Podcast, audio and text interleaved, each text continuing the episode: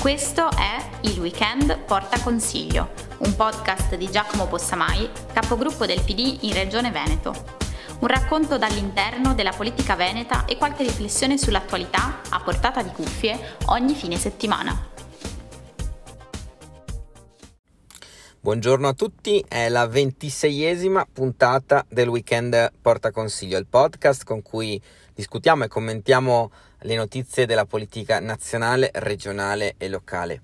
Eh, oggi è un giorno importante, è un giorno dedicato al voto, nel senso che si vota per i cinque referendum eh, per la giustizia, ma in Veneto sono ben 86 i comuni che vanno a votare per rinnovare il sindaco e il consiglio comunale. Ovviamente siamo in giorno di silenzio elettorale, per cui non è un giorno di campagna, ma voglio mandare un grande abbraccio a Sergio Giordani, a Damiano Tommasi e a Giuseppe Vignato che sono i candidati a Padova, Verona e Belluno del centro-sinistra. Ho avuto la possibilità in queste settimane eh, di correre a fianco a loro, di partecipare a tantissime iniziative, di vedere un grande entusiasmo per un Veneto diverso che si sta costruendo a partire dalle amministrazioni locali. Eh, e un grande abbraccio anche a Giampi Michelusi, il candidato sindaco a Tiene del centro-sinistra.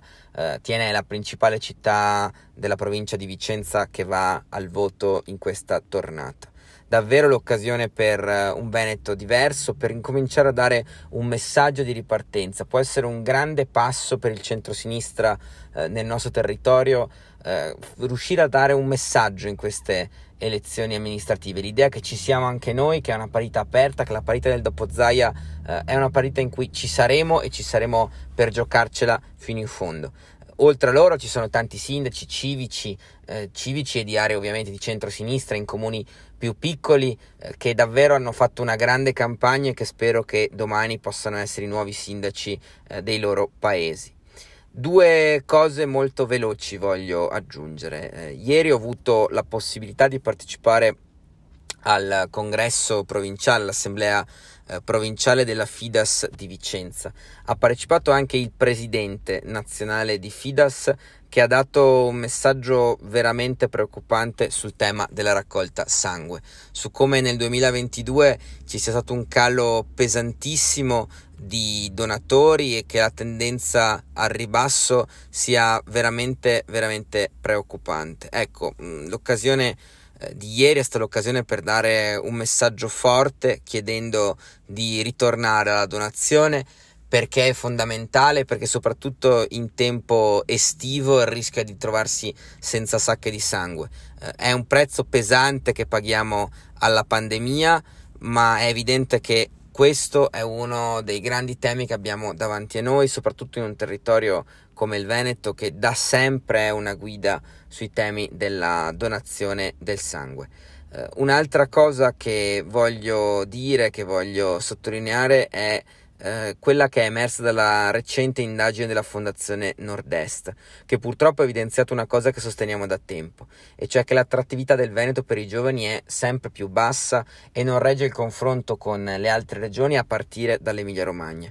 Basta guardare il saldo migratorio per gli immatricolati all'università nel 2020-2021, dove 12.000 sono i giovani che ha perso il Veneto, mentre 25.000 sono quelli in più che si sono immatricolati in Emilia Romagna, o anche solo la mobilità dei laureati. Nel 2018 2300 in meno in Veneto, quindi 2300 persi nel rapporto tra chi se n'è andato e chi è arrivato, 16200 in più per l'Emilia Romagna. Le ragioni sono tante, la prima, lo diciamo sempre, è quella dei salari. In Veneto sono veramente bassi, siamo l'ottava regione italiana per livello salariale, nonostante siamo la seconda economia d'Italia dopo la Lombardia. Ma ci sono anche altri fattori, tra cui la capacità di offrire una qualità della vita, pensiamo ai trasporti, pensiamo ai servizi, pensiamo a progetti di distretti attraenti per i giovani, alla dimensione delle aziende, pensiamo alla Data Valley e alla Motor Valley, sempre in Emilia Romagna.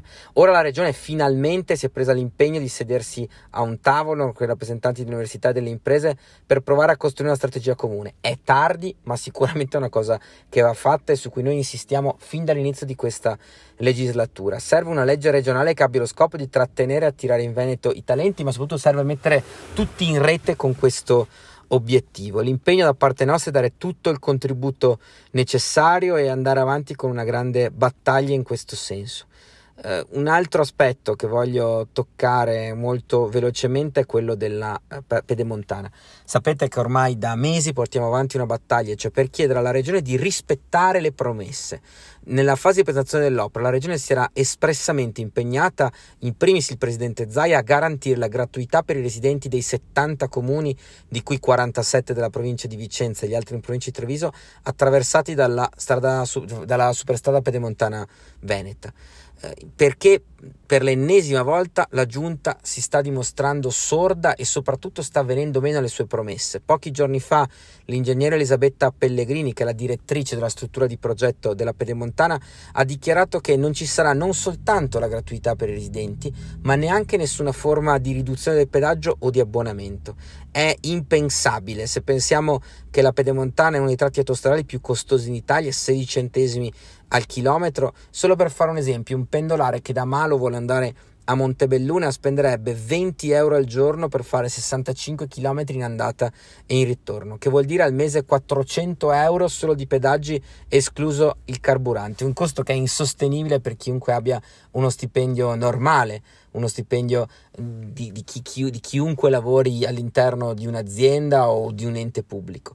Di conseguenza la richiesta ancora una volta è rispettate le promesse, la regione rispetti le promesse e individui almeno delle forme di abbonamento e di riduzione per i residenti, per chi abita in quel territorio, per chi ha dovuto subire per anni eh, ovviamente i cantieri e già oggi si ritrova con una mobilità, eh, mobilità tradizionale, quindi una mobilità fuori eh, da quella a pedaggio ovviamente più difficile, più trafficata, più faticosa rispetto a quanto non fosse prima. Un'ultima cosa, purtroppo, è da dire, eh, è stata una settimana segnata da una tragedia indicibile, eh, l'assassinio delle due donne, il doppio femminicidio che c'è stato a Vicenza, una tragedia che è l'ennesima purtroppo, basta pensare che sono 25 le donne uccise in Italia dall'inizio dell'anno e che nel 2021 sono stati, i set, sono stati 7 femminicidi soltanto in Veneto. Numeri che fanno impressione, come sapete anche questo è un impegno che stiamo portando avanti dall'inizio di questo mandato con forza, con decisione, abbiamo presentato emendamenti all'ultimo bilancio che hanno portato a un milione il fondo della regione in questo senso, è stata una conquista importante, la regione ha presentato nuovi progetti nelle ultime settimane appunto anche grazie a questa spinta. Serve un finanziamento più forte sulle, su, sui centri antiviolenza, per le case rifugio, per il reddito di libertà, perché ricordiamo sempre che per le donne il primo problema tante volte è quello di avere la possibilità di uscire di casa. Per avere la possibilità di uscire di casa serve l'indipendenza economica e quindi un aiuto da parte dello Stato. Ecco, una battaglia che va fatta con ancora più forza, con ancora più determinazione dopo questi fatti tragici che hanno sconvolto la nostra città, la città di Vicenza, ma tutto il Veneto. Eh, veramente è un impegno che dobbiamo portare avanti con la massima forza e la massima decisione insieme a tutto il gruppo consigliare.